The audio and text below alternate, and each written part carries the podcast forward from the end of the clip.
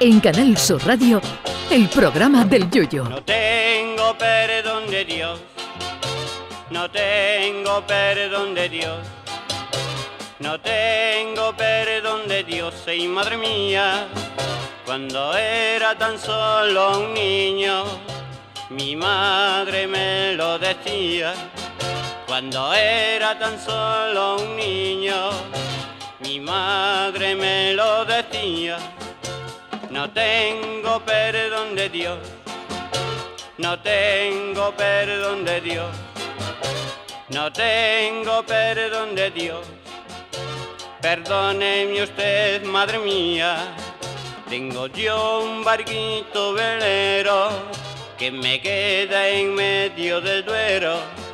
Tengo yo un barquito velero que me deja en medio del duero. Hoy se celebra uno de esos días mundiales que deberían celebrarse más a menudo, concretamente el Día Mundial de la Paella. La paella, ese maravilloso invento que nos llegó desde tierras valencianas y tan dado a ser profanado por guiris de vuelta en sus países de origen. Sí, porque la paella que puede hacer un inglés en Birmingham con ingredientes de allí es como ponerte a pintar la Mona Lisa y te sale el Guernica. Pero bueno, tampoco nos pongamos patrióticos ni chauvinistas que si un italiano de pura cepa viera los macarrones con tomate que hacemos aquí, no nos dejaban entrar en Italia durante 90 años. Yo me confieso fan absoluto de la paella, que debería llamarse en inglés for her. La paella es una cosa muy gorda y admite todo tipo de combinaciones con carne, verduras, con marisco, mixta, etcétera.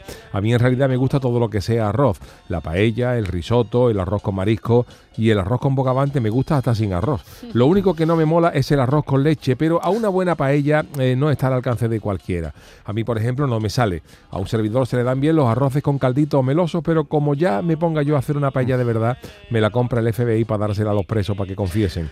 Cogerle el punto al arroz no es tan fácil como parece, y no solo con la paella o los guisos. Hay gente que con la mejor de sus intenciones, eso sí, se pone a hacer arroz con leche y le sale una mezcla pastosa que se la compra porcelanosa para venderla para pegar los azulejos.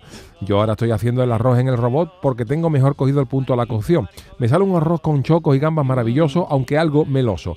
El único arroz que sigo haciendo de la manera tradicional el arroz negro, porque una vez lo hice en el robot del cocina y el arroz negro me salió de una textura y color ideal para arreglar los baches de mi calle. Tú ponías un cucharón de ese arroz en el alquitrán y no se notaba nada.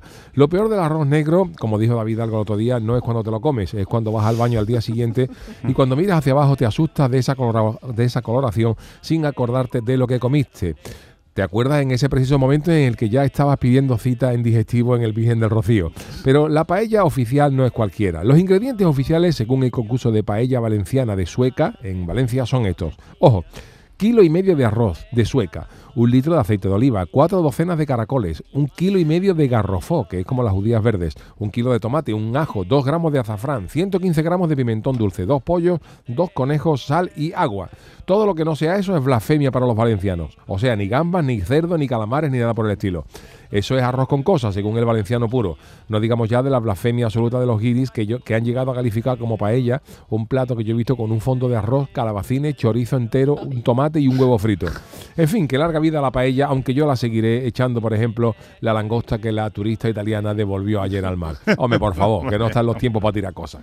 Ay, mi velero, velero mío. Canal Sur Radio. Llévame contigo a la orilla del río. El programa del Yoyo.